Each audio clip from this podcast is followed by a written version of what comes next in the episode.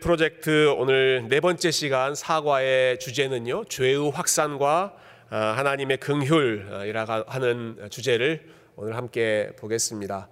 아, 책에 여러분 설명이 잘 나와 있기 때문에 예, 여러분 설명을 보시면서 또 개인적으로 따라오시면 좋겠고요. 아, 오늘 제가 본문에 있는 또 함께 나누고자 하는 내용을 먼저 어, 좀 살펴보도록 하겠습니다. 어, 오늘 주제가 이제 죄의 확산과 하나님의 긍휼인데요. 이 주제로 들어가기 전에 우리가 항상 이 창세기 4장을 읽으면 어, 궁금한, 예, 특별히 우리를 혼란스럽게 하는 걸림돌을 좀 먼저 다루고 어, 그 다음에 주제로 들어가면 좋겠습니다. 가인과 아벨 이야기 여러분 너무나 잘 아시는 이야기잖아요. 어, 굳이 이 내용을 자세하게 설명하는 것은 어, 좀 예, 시간을 많이 소요할 것 같아요. 그러니까 그 이야기의 중간 부분, 결론 부분으로 좀 먼저 넘어가 보면 어, 여러분 가인이 아벨을 죽인 후에 에, 급격하게 두려움에 사로잡히는 장면이 나옵니다. 아시죠? 어, 내가 내 동생을 죽인 것처럼 누가 나를 죽이면 어떡합니까? 하는 그 두려움에 에, 이 가인이 사로잡히지 않습니까? 어, 여러분 가인이 누구를 두려워하고 있는 것일까요? 네, 가인을 죽이려고 하는 사람, 아, 나를 만나는 사람이 나를 죽이면 어떡합니까? 라고 했을 때 가인이 생각하는 사람이 누구였을까? 네, 전혀 생각해 보지 않았는데 갑자기 제가 또 새로운 어, 불필요한 질문을 꺼내는지 모르겠습니다. 어, 우리가 일반적으로 생각할 때는 자 아담과 하와가 최, 최, 초의 사람이고 어, 그 뒤에 가인과 아벨 아, 이렇게 나왔는데 가인이 아벨을 죽였으니까 지금 어, 남은 사람이 없는데 아, 그런데 누가 지금 가인을 죽이려고 하는 것일까? 좀 궁금해하는 그런 마음. 아, 아마 성경을 좀 꼼꼼하게 읽는 분은 어라 가인과 아벨 말고 또 다른 사람이 있네 해서 아, 여기에 대해서 이제 질문을 하시는 분들이 꽤 많이 있습니다. 아, 여러분 이 문제를 설명하는 방식이 두 가지입니다. 전통적으로 이렇게 두 가지 방식으로 설명했는데요. 첫 번째는 첫 번째 방식은 먼저 결론을 말씀드리면 제가 좋아하지 않는 방식입니다. 첫 번째 방식은요. 아담과 하와가 인류의 최초의 시조였다 하는 것을 부인하면서 설명하는 것입니다. 아, 이런 것이죠. 아, 처음 세상이 창조되었을 때 아담과 하와만 있었던 것이 아니라 다른 인간들도 있었다라고 하는 것입니다. 어떤 방식으로든지 다른 인간들도 있었을 텐데 그 중에 one of them으로 아, 아담과 하와가 마치 인류의 대표자인 것처럼 하나의 교훈을 주기 위해 아담과 하와 중심으로 이야기를 써 내려간 것이다. 예, 그게 한편에서 설명하는 방식입니다. 예. 그러니까 아담이 the first man 최초의 사람이 아니라 one of them 많은 사람들이 이미 있었는데 그 중에 아담이 한 사람이었다. 이제 이런 식으로 설명하면 어, 가인을 위협했던 사람, 가인과 아벨 이후에 또 다른 사람이 있을 수 있었겠구나. 좀 훨씬 자연스럽게 설명할 수 있는 어, 부분이죠. 아, 제가 먼저 결론을 말씀드렸습니다. 제가 좋아하는 해석이 아니다라고 말씀드렸습니다. 왜냐하면 아, 이렇게 설명하면 훨씬 자연스러워 보이긴 하는데요. 그런데 성경 전체의 내용과 잘 조화가 되지 않습니다. 성경이 아주 중요한 그 구원의 진리를 설명하는 원리와 잘 조화가 되지 않습니다. 예. 성경의 다른 곳이 그 인간의 최초 인류의 기원을 이렇게 설명하지 않기 때문인데요. 어, 대표적으로 몇 구절만 좀 보시죠. 로마서 5장 12절 아, 말씀 보시면 바울이 이렇게 이야기하죠. 그러므로 한 사람으로 말미암아 죄가 세상에 들어오고 죄로 말미암아 사망이 들어왔다. 그러니까 모든 사람이 죄인이 된 그 원리를 한 사람, 예, 한 사람으로 어, 그 원인을 돌립니다. 아, 즉 아담 한 사람에 대한 강조가 있는 것이죠. 조금 더 분명하게 설명한 부분이 그 아래 나오는 고린도 전서 15장 45절인데요. 한번 같이 읽어볼까요? 시작. 기록된 바 첫사람 아담은 생명이 되었다 함과 같이 마지막 아담은 살려주는 영이 되었나니 아담을 가리켜서 어떤 사람이라고 부릅니까? 첫사람 아담이라고 부릅니다. 첫사람. 그러니까 아담에 대해서 성경이 설명하고 있는 아담의 위치는 어떤 사람, 다른 사람들과 비슷한 위치에서 one of them으로 있는 것이 아니라 모든 인류의 첫 번째 시작, 첫 사람.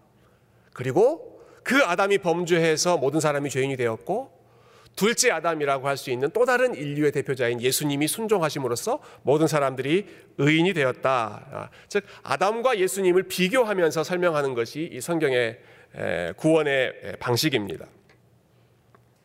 어, 누가복음에도 보면 우리가 요즘에 읽고 있는 말씀이죠. 예수님의 족보를 설명할 때 계속 거슬러 올라가서 그 위로 그 위로 그 위로 올라가서 마지막에 아담까지 올라가고 그 위는 하나님이시니라 이렇게 이야기하죠. 그러니까 하나님으로부터 내려오는 최초의 인간의 위치가 아담이었다 하는 것을 강조합니다. 그래서 아, 아담 이외에 또 다른 사람들이 동시에 같이 있었을 것이다라고 하는 해석은 아, 우리가 전통적으로 아, 받아들이지 않는 그것이 좀 더 그럴 듯해 보이지만 성경의 다른 부분과 잘 조화가 되지 않는 것입니다. 그러니까 성경의 기본적인 강조점은 그러니까 아담에 대해서 아담은 실제로 있었던 역사적인 인물이고 그냥 그 그냥 동화에서 만들어 놓은 신화적인 존재 어떤 허구적인 존재가 아니라 실제로 계셨던 실제로 존재했던 역사적인 인물이고 그리고 그 아담이 모든 인류의 첫 번째 대표자였다. 이 두 가지가 아담에 대해서 굉장히 중요합니다. 왜냐하면 이것이 허물어지면 그냥 아담만 허물어지는 것이 아니라 아담처럼 예수님이 비교되기 때문에 아담이 신화적인 인물이면 예수님도 그냥 만들어낸 신화적인 인물로 치부할 수가 있고 아담이 최초의 인류의 그 시조가 아니면 그러니까 대표자가 아니었다면 예수님이 우리의 대표자이시다라고 하는 것도 약해질 수가 있는 것이죠. 그래서 이 두 가지가 아, 항상 같이 간다라는 것을 생각해 보면 좋겠습니다. 자 그러면 예, 두 번째 어, 설명입니다. 아담 한 사람부터 모든 인류가 시작되었다는 것을 우리가 받아들인다면 그러면 이 질문을 우리가 어떻게 풀어갈 수 있는가? 가인이 아벨을 죽인 다음에 본인이 두려워했던 또 다른 존재 인간은 어떤 사람인가? 어, 여러분 이 질문에 우리, 우리가 좀 막히는 이유는 우리가 가지고 있는 일반적으로 가지고 있는 한 가지 전제 때문에 그렇습니다. 어떤 전제냐? 아담과 하와 사이에 아들이 이 당시에 가인과 아벨 두 사람밖에 없었을 것이다라고 생각하는 전제. 그것이 있기 때문에 아벨 없는데 누가 또 다른 사람이 있었을까? 이렇게 질문이 나오는 것이죠. 특히 이러한 그 일반적인 전제를 더 헷갈리게 만드는 요소가 하나 더 있습니다. 여러분, 아벨이 죽은 다음에 아담과 하와가 또 다른 아들을 낳잖아요. 그 아들의 이름이 무엇입니까? 셋이죠, 셋. 하필 이름이 셋이에요. 가인이 첫 번째, 아, 아벨이 두 번째. 그러니까 셋. 이렇게 생각하기 쉽잖아요. 네. 근데 거기서 말하는 셋은 넘버 3라는 의미가 전혀 아닙니다. 아, 참 공교롭게도 한국말로 그 번역이 셋이라고 돼서 이게 number 3다라는 생각이 드는데요. 아, 셋은 그냥 발음이 셋입니다. 아, 영어로 발음하면 S-E-T-H로 나와 있습니다. 셋입니다. 셋. 아, 히브리어로는 이 원어가 쉐이트라고 되어 있습니다. 그거를 이제 비슷한 말로 우리 말로 번역하다 보니까 셋으로 번역했는데 이게 이게 아주 어, 오묘하게 앞의 내용하고 연결되면서 아 number one, number two, number three, number two가 없어지면서 number three가 생겼구나 이런 식으로 우리가 좀 생각하는데요. 어, 방금 지금 나오는 이 창세기 5장 3절에 보면 좀 더 자세한 설명이 나오죠. 아담은 130세에 자기의 모양 곧 자기의 형상과 같은 아들을 낳아 이름을 셋이라 하였다. 아, 셋은 아, 세 번째라는 뜻이 아니라고 말씀드렸습니다. 근데 셋을 낳을 때 아담의 나이가 몇이에요? 130세예요. 아, 예, 이때가 지금 아벨이 죽었을 때와 비슷한 시기지 않겠습니까? 그러니까 그 시간이 짧은 시간이 아닙니다. 네. 아, 요 가인과 아벨 사건이 일어날 때가 아, 그냥 창세기 3장에서 4장까지 그냥 빨리 지나간 것이 아니라 130년이라고 하는 긴 시간이 있었기 때문에 그 사이에 에, 가인과 아벨 아닌 다른 어, 형제들도 우리가 충분히 에, 있었을 것이다라고 추정할 수 있겠죠. 그러니까 아벨이 죽고 그 형제들 중에 다른 사람, 예, 그 가인의 행동에 대해서 어, 안 좋게 생각하는 사람이 가인에 대해서 복수할 수 있는 그런 가능성이 충분히 있었다라는 것입니다. 예. 물론 어, 성경이 이 부분을 자세하게 설명하고 있지 않기 때문에 우리가 너무 지나친 상상력을 발휘해서 없는 내용을 만들어서 어, 채워 넣는 것 그것은 좀 조심스러운 일입니다만은 어, 그러나 우리가 좀 기억해야 할 기본적인 원리는 붙잡았으면 좋겠습니다. 아담이 첫 번째 사람이었다라고 하는 것이고요. 그리고 모든 인류가 예, 이 아담에게서 시작되었다라고 하는 것이고 그 전제를 어, 우리가 여전히 붙잡는다고 하더라도 충분히 예, 이러한 좀 수수께끼 같은 그러한 상황들을 설명할 수 있는 길이 예, 남아 있다라는 것입니다. 아니 뭘 그렇게 머리 아프게 설명합니까? 에, 나는 그냥 하나님 말씀이니까 하나님이 그렇게 말씀하셨으니까 나는 의심하지 않고 믿습니다. 라고 생각하는 분들 계시죠? 에, 정말 뛰어난 믿음입니다. 아, 여러분 그것은 정말 탁월한 믿음입니다. 여러분 아무리 우리가 이런 복잡한 내용들을 아, 최대한 합리적으로 설명해 본다고 하더라도 완전하게 만족스럽게 설명할 수 없는 한계가 있습니다.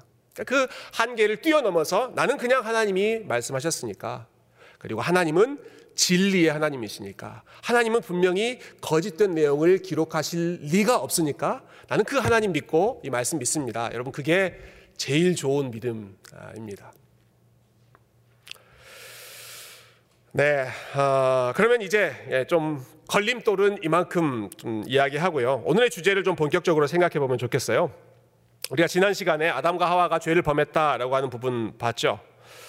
아, 여러분 그 죄의 영향력이 아담과 하와 그 두 사람에게만 미치고 끝나는 것이 아니라 확산됐습니다. 다른 사람들에게까지 계속 퍼져 나갔습니다. 근데 제일 먼저 퍼져 나간 사람들 그 사람들이 누구였습니까? 아담과 하와의 자녀들, 그 후손들에게부터 이 죄가 확산되기 시작하죠. 아, 가인과 아벨 이야기 너무 유명합니다. 자, 가인이 하나님 앞에 드린 제사를 하나님이 받지 않으셨습니다. 반면에 동생 아벨이 드린 제사는 하나님이 기뻐 받으셨습니다. 이때 가인이 어떤 반응을 보였죠? 첫 번째로 하나님께 화를 냅니다. 두 번째로 어, 하나님께서 기뻐 받으신 동생, 동생을 질투합니다. 세 번째는 그 동생이 미워서 동생을 없애버립니다. 아, 죽은 후에 마음의 가책을 느끼고 괴로워하느냐? 전혀 그렇지 않습니다. 죽인 후에도 전혀 마음의 불안함이나 아, 미안한 마음을 느끼지 않고 오히려 하나님 앞에 당당하게 이 사실을 고하죠. 여러분 이런 반응을 가인이 누구에게 배웠을까요? 네, 이런 상황에서 이렇게 해야 된다라고 하는 것을 가인이 누구에게 배웠을까요? 마음에 안 드는 결과가 나오면 화부터 내라. 마음에 안 드는 사람이 있으면 미워하고 가능하면 그냥 없애버려라. 여러분, 이러한 내용 누구에게 배웠겠습니까? 부모가 가르쳤겠습니까? 아, 아담과 하와가 가인과 가인에게 야, 너 이런 상황에서는 하나님이 기뻐받지 않으면 어, 하나님께 따져. 어, 네 동생이 예, 미우면 그냥 없애버려. 여러분, 부모가 그렇게 가르쳤겠습니까? 그럴 리가 없죠. 부모가 이러한 내용들을 가르칠 리가 없죠. 하나님은 경외하고 사랑해라 가르쳤을 것이고 네 동생도 아, 네가 형이니까 열심히 보호하고 사랑해라. 부모는 아마 신신당부하면서 이 사실을 가르쳤을 것입니다. 그런데 그럼에도 불구하고 가인이 정반대의 반응을 보였습니다. 뭘 말하는 것일까요? 죄의 본질을 말하는 것입니다. 아, 뭐 죄가 환경을 통해서 습득되는 것이 아니라는 것입니다. 죄가 부모의 행동을 보면서 어, 그냥 따라하는 것으로 생겨나는 것이 아니라는 것입니다. 아무리 부모가 이것은 나쁜 것이다, 이건 하지 말아라, 이렇게 해야 된다라고 말해도 그것을 반대로 적용해서 반대로 반응하는 것이 가인의 마음 속에 있었던 죄의 뿌리라고 하는 것이죠. 참 무서운 사실이죠. 여러분, 누가 가르쳐 주지 않았는데도 죄는 저절로 어, 결과를 초래합니다. 어, 하나님께는 화를 내고 사람은 미워하는 것, 죄의 모습인데 이것이 너무나 자연스럽게 가인의 마음속에서 나왔다는 것입니다. 가장 가까운 형제, 가장 사랑하고 보호해야 할 그 대상조차도 오히려 경쟁의 대상, 제거해야 할 대상으로 생각해 버리는 것이 죄의 무서움이죠. 죄의 파괴력. 이것이 가인이 태어날 때부터 가지고 있었다. 2주 어, 전인가요? 제가 리차드 도킨스라고 하는 분의 책을 어, 언급한 적이 있습니다. 그 이기적 유전자라고 하는 책이죠. 이 이기적 유전자라고 하는 그 말을 통해서 이 도킨스라고 하는 학자가 설명하려고 하는 이론은 너무너무 복잡합니다. 우리가 우리가 다 이해할 수 없습니다. 네. 어, 그렇지만 그가 대중적으로 이렇게 일반화시킨 이 용어 이기적 유전자라고 하는 용어는 우리가 죄를 이해하는데 저는 무척 유용하다고 생각합니다. 모든 사람이 다 이기적인 유전자를 가지고 태어납니다. 아무것도 없는 백지 상태에서 아, 이런저런 환경 때문에 이기적인 사람이 되는 것이 아니라 처음 태어날 때부터 이기적인 유전자. 아, 이기적인 유전자라는 말이 무슨 뜻이겠습니까? 내가 중심이고 내 뜻대로 안 되면 화가 나고 내 뜻대로 안 되면 하나님이건 사람이건 아, 그냥 다 소용없다. 박무간으로 나가는 것이 이기적인 유전자의 핵심이겠죠.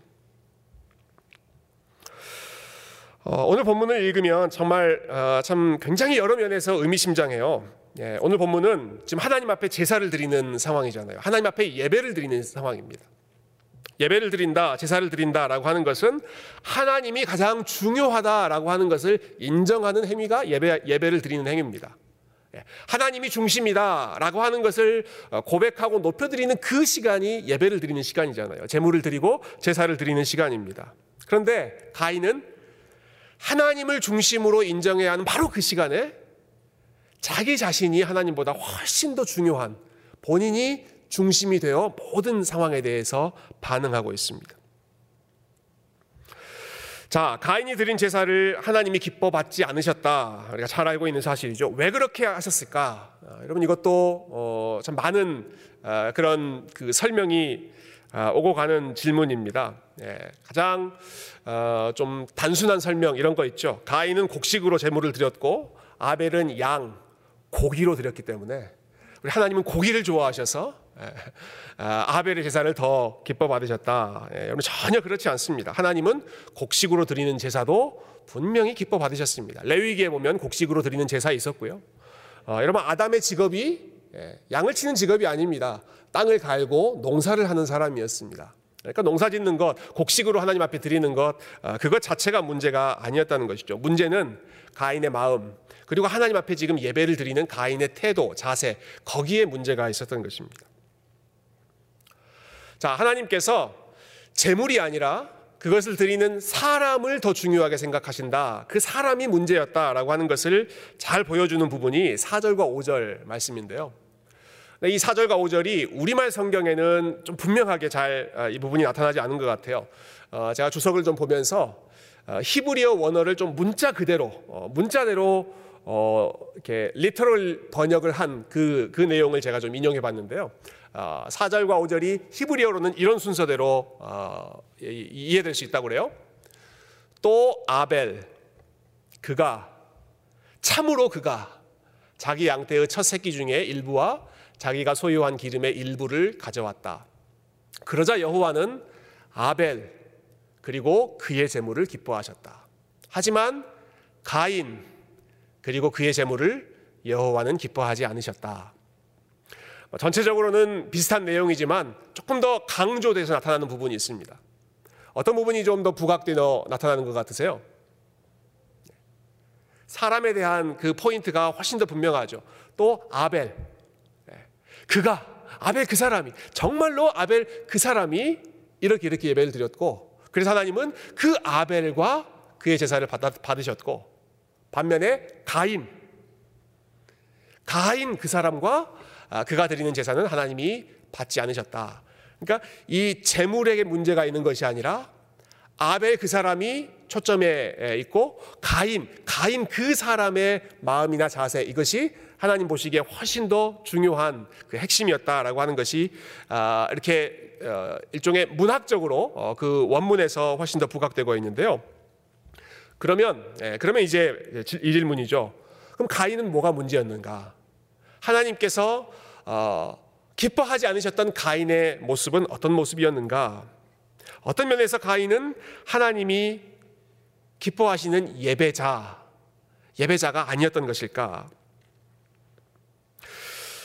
아, 이 부분은 우리가 아, 그 결론을 좀 거슬러서 어, 원인으로 분석할 수 있을 것 같아요. 하나님께서 이 가인의 제사를 받지 않으셨을 때 가인이 했던 반응, 어떤 반응을 보였는가 하는 것을 통해서 그가 어떤 마음으로 처음에 제물을 가지고 오고 하나님 앞에 제사를 드렸을까 하는 것을 좀 거꾸로 생각해 보면 좋겠습니다.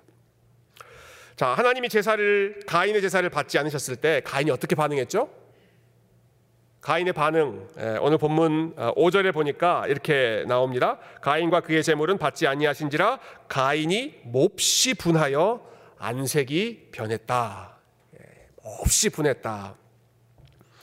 아, 분노했다라고 하는 말도 충분히 그 뜻을 잘 전달해 주지만 아, 여러분 이 단어가 그 히브리어 원어로 정말 아주 재밌는 인상적인 단어입니다. 분노했다라고 한 단어가요. 히브리어 원어 문자로는 코가 탄다라는 뜻이에요. 코가 탄다. 코가 탄다. 한번 생각해 보세요. 여러분 어떨 때 코가 타세요? 어, 코가 타면 뭔가 타면 어떤 일이 나옵니까? 연기가 나오죠. 어, 여러분 만화에서 그런 거 보지 않으셨어요? 누가 막 화가 났을 때 코에서 막 연기가 막 확확 하고 나오는 것처럼 어, 보이지 않으세요? 코가 탄다라는 말이 그런 뜻입니다. 지금 코를 씩씩거리면서 예, 도저히 그 삶을 그 상황을 견디지 못해서 분노하는 것입니다. 아니 하나님이 나한테 어떻게 그럴 수가 있어? 씩씩거리는 거죠. 제가 좀 더 연기력이 좋으면 그걸 좀 잘 재현하고 싶은데 아 그런 은사는 하나님이 주시지 않은 것 같아요. 예. 여러분이 상상 상상해 보세요. 코 씩씩거리는 거 어떻게 하는지요? 아 내가 드린 재물을 하나님이 감히 감히 내 재물을 하나님이 안 받으셔 하면서 코가 탈 정도로 씩씩거리는 것입니다. 어, 그런 반응을 보였다면 어, 이 가인이 처음에 하나님 앞에 이 제물을 드렸을 때 어떤 동기로 드렸을지 하는 것도 우리가 아, 좀 추측해 볼 수 있겠죠. 여러분 제가 지난 주일 오후에 우리 재직 세미나 들어와서 들으신 분들 많이 계십니다만은 아, 우리 예배에 대해서 어, 대화를 나누면서 아, 이런 말씀 나눴습니다. 우리가 하나님께 예배를 드린 후에 서로 특별히 은혜 받으신 분들 같은 경우는 서로 이런 대화를 많이 나눕니다. 오늘 예배 어땠어요? 집사님, 장로님, 오늘 예배 어땠어요? 어떤 예배가 어떤 부분이 좋으셨어요? 어, 여러분 그런 대화 아, 나누시잖아요. 어, 떨 때 여러분 어, 예배 좋았다라고 생각하세요? 네. 설교가 짧을 때 네, 그렇게 생각하시죠? 어, 그런데 어, 여러분 이 질문은 물론 우리가 우리가 받은 그 예배에 대해서 함께 나누는 것은 아주 좋은 그런 반응일 수도 있겠지만 아, 우리가 이제 수준이 있으니까 좀 더 좋은 질문으로 바꿔본다면 여러분 그 질문은 오늘 예배 어떠셨어요? 보다는 오늘 하나님께서 우리의 예배를 어떻게 보셨을까요? 이게 예, 예배에 대한 올바른 질문입니다. 자, 나에게 어떤 부분이 예배가 좋았는가? 그거보다 그것도 어, 예배를 통해서 우리가 얻는 열매이겠지만 그보다 더 중요한 것은 오늘 우리의 예배를 하나님은 어떻게 받으셨을까? 하나님은 그 예배를 어떻게 보셨을까요? 아, 여러분 이것을 나누는 것이 훨씬 더 예배에 대해서 올바른 아, 질문이죠. 아, 그 예배가 내 마음을 얼마나 달래줬는가, 혹은 나에게 얼마나 힘을 주었는가, 얼마나 나에게 깨달음을 주었는가, 아, 여러분 그것 자체가 예배의 핵심이 아니라 하나님이 어떻게 보셨을까? 하나님이 그 예배를 기뻐하셨을까? 어, 내가 드린 찬양, 내가 드린 기도, 어, 저 같은 경우는 또 말씀을 준비하니까 내가 준비한 말씀 나누었을 때 하나님께서 그 말씀을 들으시면서 그 찬양을 들으시면서 하나님이 기뻐하셨을까? 예, 예배의 모든 포커스는 하나님에게 가 있어야 되죠. 어, 여러분 아멘이십니까? 예. 근데 가인은 어떻게 지금 반응하는 겁니까? 가인이 예배를 다 드리고 나서 제사를 드리고 나서 본인 자신에게 예, 집중되어 있는 것입니다. 하나님이 나의 예배를 받지 않으셨다라고 하는 사실에 어, 본인에 대한 그러한 실망감, 본인에 대한 마음으로 어, 꽉차 있었던 것이죠. 하나님이 자신의 제사를 받지 않으셨다면 아, 내가 뭘 잘못했지? 예, 내가 어떻게 자, 다시 준비해야지? 여러분 이것을 고민하는 것이 올바른 예배자의 모습이겠죠. 근데 예, 가인은 그렇게 하지 않았습니다. 하나님이 어떻게 이러실 수가 있어? 하나님이 어떻게 내 예배를 받지 않으실 수가 있어? 하나님이 어떻게 나에게 이러실 수가 있어? 나라고 하는 것이 지금 예배를 드릴 때에도 가인에게는 핵심, 아, 그 마음의 중심이 그대로 있었다는 것입니다. 어, 우리가 예배자로서 어, 지난 주일에도 함께 나눴지만 또 오늘 본문을 통해서 다시 한번 우리가 어떤 예배자가 되어야 할 것인지 또 우리가 예배를 드릴 때마다 아, 우리가 하나님 앞에 어떤 마음으로 준비하고 또 하나님 앞에 올려드려야 할 것인지 아, 우리가 이 가인의 경우를 통해서 일종의 반면 교사로 함께 생각해 보면 좋겠습니다. 자, 그런데요.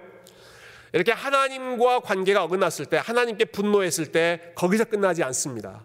하나님과 관계가 어긋나면 반드시 사람들에게까지 그 악한 영향력이 아, 펼쳐지게 마련입니다. 그래서 가인이 죄 없는 동생, 열심히 하나님 앞에 예배드렸고, 열심히 하나님 위해서 살았던, 하나님께서 기뻐하셨던 그 아벨을 불러내서, 아, 조용히 불러내서 없애버렸습니다.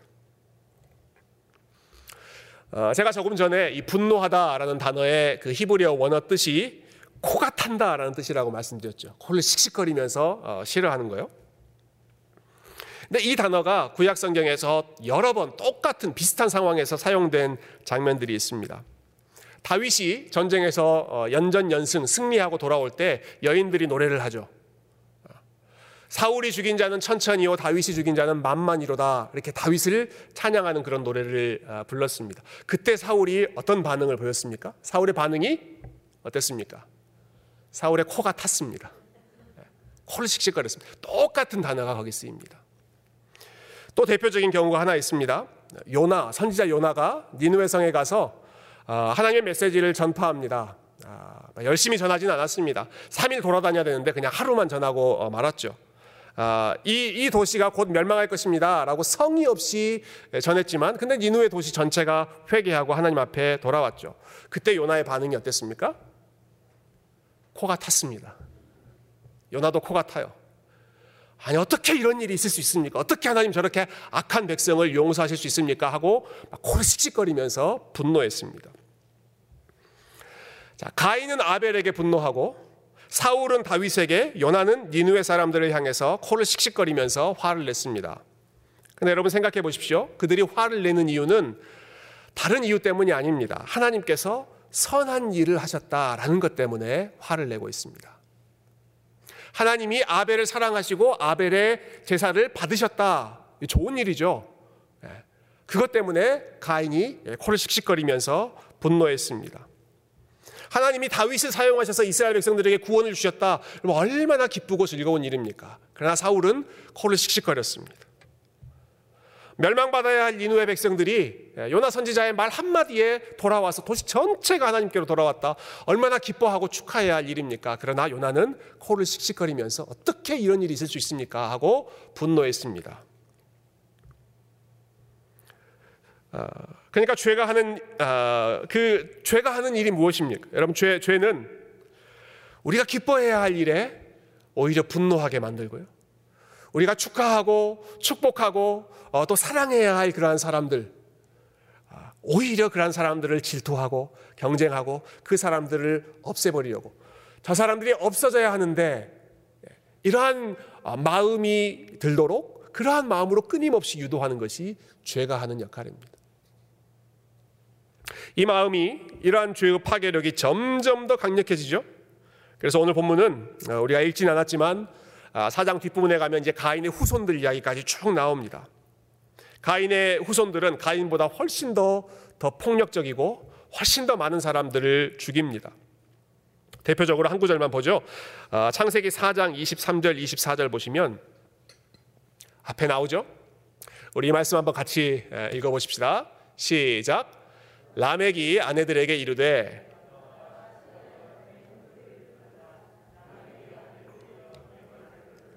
나의 상처로 말미암아 내가 사람을 죽였고 나의 상함으로 말미암아 소년을 죽였도다. 가인을 위하여는 벌이 7배일진데 라멕을 위하여는 벌이 77배 1이로다 하였더라. 어, 라멕이라고 하는 사람 이 가인으로부터 7대 손 일곱 번째 후손이 되는 사람입니다. 근데 이 사람은 아, 처음으로 한 아내가 아니라 두 명의 아내와 살았던 일부 다처제를 처음 시작했던 사람이고요. 아, 그리고 굉장히 폭력적인 사람이었습니다. 자기가 소년을 죽였다라고 이야기하죠. 근데 이것을 어, 뭐 부끄럽게 숨어서 이야기하는 게 아니라 아주 당당하게 이야기합니다. 근데 소년을 죽인 동기가 무엇인가? 나의 상함으로 말미암아 아마 그 소년이 뭔가 잘못해서 이 람에게 몸에 뭔가 좀 조그만의 그런 상처를 입혔던 것 같아요. 내 몸에 상처를 입은 것, 입은 것 때문에 나는 본때를 보여주기 위해서 그 소년을 내가 죽였다. 네, 그러니까 얼마나 사회가 포악해지는 것입니까? 어, 정말 폭력적인 그러한 사회로 점점 이 죄가 어, 한 사람 한 사람에게 점점 숫자적으로만 확산되는 것이 아니라 그 강도도 훨씬 더 커지는 것이죠. 그러면서 이 라멕은 이렇게 이야기합니다. 조금도 부끄러워하지 않고 오히려 어, 본인의 그 폭력을 자랑하면서 가인을 위해서는 벌이 7배라고 한다면 어, 나 라멕을 위해서는 벌이 77배일 것이다. 근데 이것을 전혀 부끄러워하지 않고 설령 그런다고 하더라도 I don't care. 나는 내 길을 가겠다 라고 당당하게 이야기하는 것이 이 람에게 모습입니다. 그러니까 이 사장 말씀을 보면 계속해서 어, 죄가 부모에게서 자녀에게로 어, 또 라, 어, 가인에게서 그 후손에게로 그런데 내려가면 내려갈수록 더 강하게 더 많은 사람들에게 이 죄가 아, 영향을 끼치고 있죠. 얼마나 이것이 많이 확산되고 얼마나 더 강도가 깊어지는지를 어, 창세기 4장 말씀은 너무너무 적나라하게 보여주고 있습니다. 어, 우리가 지금 공부하고 있는 내용이 가스펠 프로젝트이지 않습니까? 아, 결국 우리는 이제 가스펠 예, 복음을 보기 위해서 우리가 이 공부를 하고 있는 건데 아, 이 사장 말씀에서 도대체 어디서 우리가 그러면 복음을 어, 찾을 수 있을까? 음, 그래도 참 감사한 사실은요. 아, 사도 바울이 이렇게 고백한 바 있죠. 죄가 더한 곳에 은혜가 더한다. 죄가 더한 곳에 은혜도 더한다. 죄가 확산되고 죄가 더 강해지고 있는 이 사장, 창세기 사장 안에도 하나님의 은혜의 손길이 사실은 더 깊이 숨겨져 있습니다. 몇 가지만 살펴보고 말씀 마치죠. 어, 창세기 3장에서 어, 하나님을 피해서 나무 뒤에 숨어 있던 그 아담에게 하나님이 찾아가셨죠. 그래서 아담아 네가 어디 있느냐 부르셨습니다. 마찬가지입니다. 어, 가인이 아벨을 죽이고 숨어 있을 때 하나님께서 역시 가인을 찾아가십니다. 그 관계를 끊지 않고 하나님이 먼저 다가가셔서 다시 한번 그 관계를 어떻게든 회복해 보려고 어, 애를 쓰시는 것이죠. 어, 또 가인이 누군가 자기를 죽이면 어떡합니까? 라고 생명의 위협을 느껴서 불안해하고 있을 때 하나님께서 이런 약속을 주시죠. 그렇지 않, 그런 일 어, 없도록 내가 지켜주겠다. 너를 죽인 자는 일곱 배나 더 벌을 받을 것이다. 죽지 않도록 내가 보호해 주겠다. 말씀해 주시고 실제로 가인이 모든 만나는 사람으로부터 죽음을 면하게 되었다라고 설명합니다. 그러니까 생명을 보호해 주시는 아, 심지어는 가인처럼 죄를 범한 사람이라고 하더라도 어, 그를 향한 은혜가 여전히 멈추지 않고 지속되고 있는 것을 보여줍니다. 어, 무엇보다 어, 이 죄인을 향한 하나님의 은혜, 우리가 이 창세기 4장에서 볼 수 있는 가장 분명한 복음의 요소는요.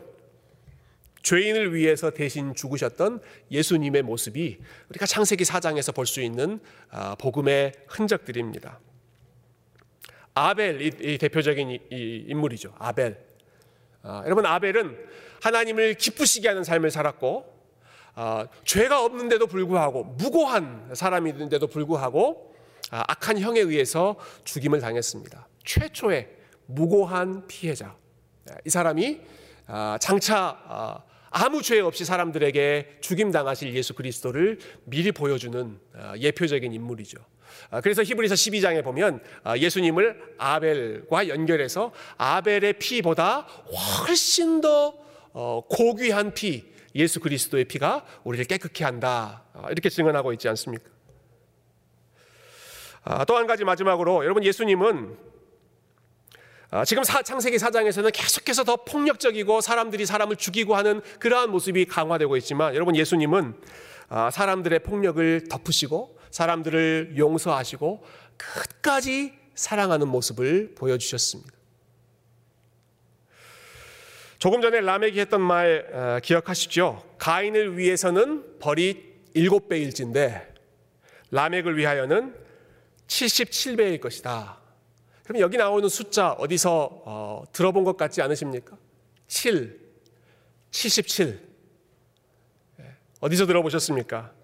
예수님께서 제자들과 대화하실 때 그 말씀하신 적이 있죠. 어, 제자들이 예수님께 예수님 형제를 몇 번까지 용서해야 됩니까? 일곱 번까지 용서하면 그래도 됐죠. 네. 일곱 번까지 용서하면 다 된 것 아닙니까? 그때 예수님께서 뭐라고 말씀하시죠? 일곱 번이 아니라 일흔 번씩 일곱 번까지라도 형제를 용서해야 한다. 네. 우리가 할 수 없는 일이죠. 우리 중에 어느 누구도 이 땅에 있는 어느 누구도 할 수 없는 일. 그러나 예수님께서 유일하게 예, 본인을 십자가에 못 박는 그 죄인들을 향해서까지도 끝까지 용서하시면서 하나님 저들의 죄를 용서해 주십시오라고 기도하셨던 그 예수님의 예, 무한한 용서와 사랑의 모습이 이 람에게 이 폭력적인 모습을 뒤집어 엎는 것입니다.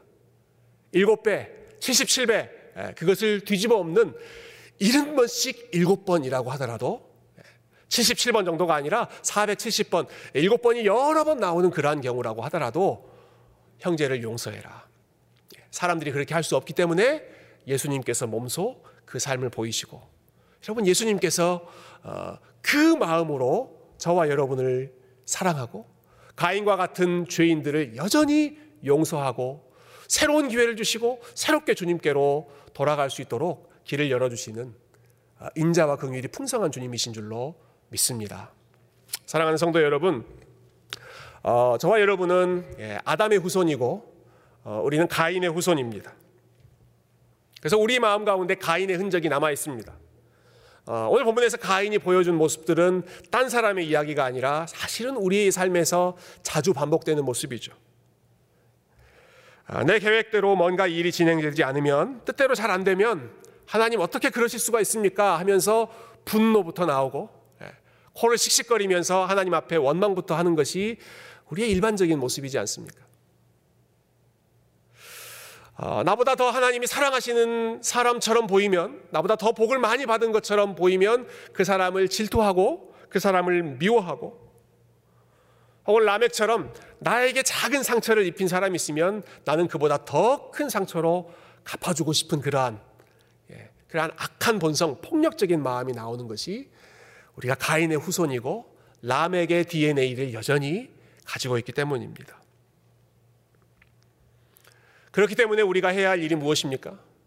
여러분, 그렇기 때문에 우리가 해야 될 일은 우리에게 여전히 예수님이 필요하다라고 하는 사실을 다시 한번 기억하고 주님께로 나아가는 것입니다. 아, 나는 이 정도밖에 안 되는 거야. 나 이렇게 또 넘어졌구나 해서 그냥 끝나버리는 것이 아니라 아, 하나님은 내 이런 모습을 전혀 사랑하지 않으시겠지, 버리시겠지라고 선 그어버리는 것이 아니라 아니, 하나님은 일흔 번씩 일곱 번이라도 용서하시는 분이시고 가인과 같은 그런 죄를 범한 사람이라고 하더라도 어떻게든 보호하고 회복시키려고 애를 쓰시는 분이시고 아벨처럼 무고한 피를 통해서 어, 그의 죄를 씻으시는 온전한 아벨 되시는 분이 예수 그리스도이시기 때문에 저와 여러분에게 하나님의 은혜가 필요하고 그리고 하나님의 은혜가 역사하고 있는 것을 우리가 믿고 다시 한번 우리의 모습을 어, 예수 그리스도의 보혈로 깨끗하게 씻어 주셔서 하나님의 용서의 은혜를 경험하고 하나님의 사랑의 은혜를 경험하고 그래서 본문에 나오는 모습이 아니라 하나님께서 원래 인간을 창조하셨을 때 그 아름다운 모습으로 하나님께는 감사하고 형제들은 사랑하는 그러한 참된 하나님의 형상으로 살아갈 수 있는 오늘도 다시 한번 하나님의 은혜로 그렇게 회복되는 저와 여러분이 되실 수 있기를 주님의 이름으로 축복드립니다. 함께 기도하겠습니다.